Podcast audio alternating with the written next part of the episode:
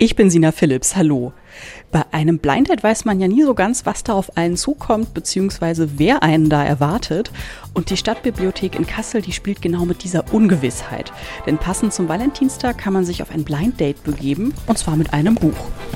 Hier im Untergeschoss der Bücherei, da liegen die Bücher in Packpapier eingewickelt.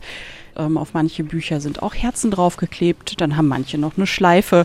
Und auf dem Papier, da stehen Schlüsselwörter, die so ein bisschen einen Hinweis darauf geben, um was es dann gehen könnte in dem Buch.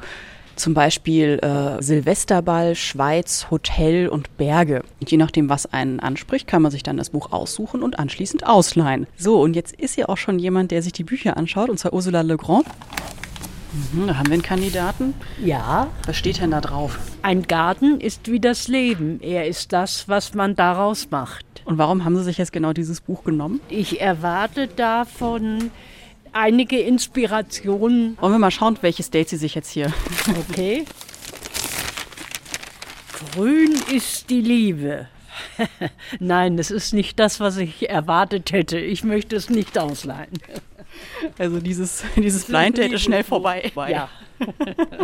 Erwartungen entpuppen sich nicht immer als erfüllt. Die Idee für die Aktion, die hatten Ann-Christine Kemner und Tamara Katzmann. Ann-Christine, jetzt hatten wir ja gerade ein Date, was eher nach hinten losgegangen ist, um es mal so zu sagen. Wie ist es für euch? Also es ist halt einfach wie im wahren Leben. Die Geschmäcker sind unterschiedlich. Dann wird man eben einfach...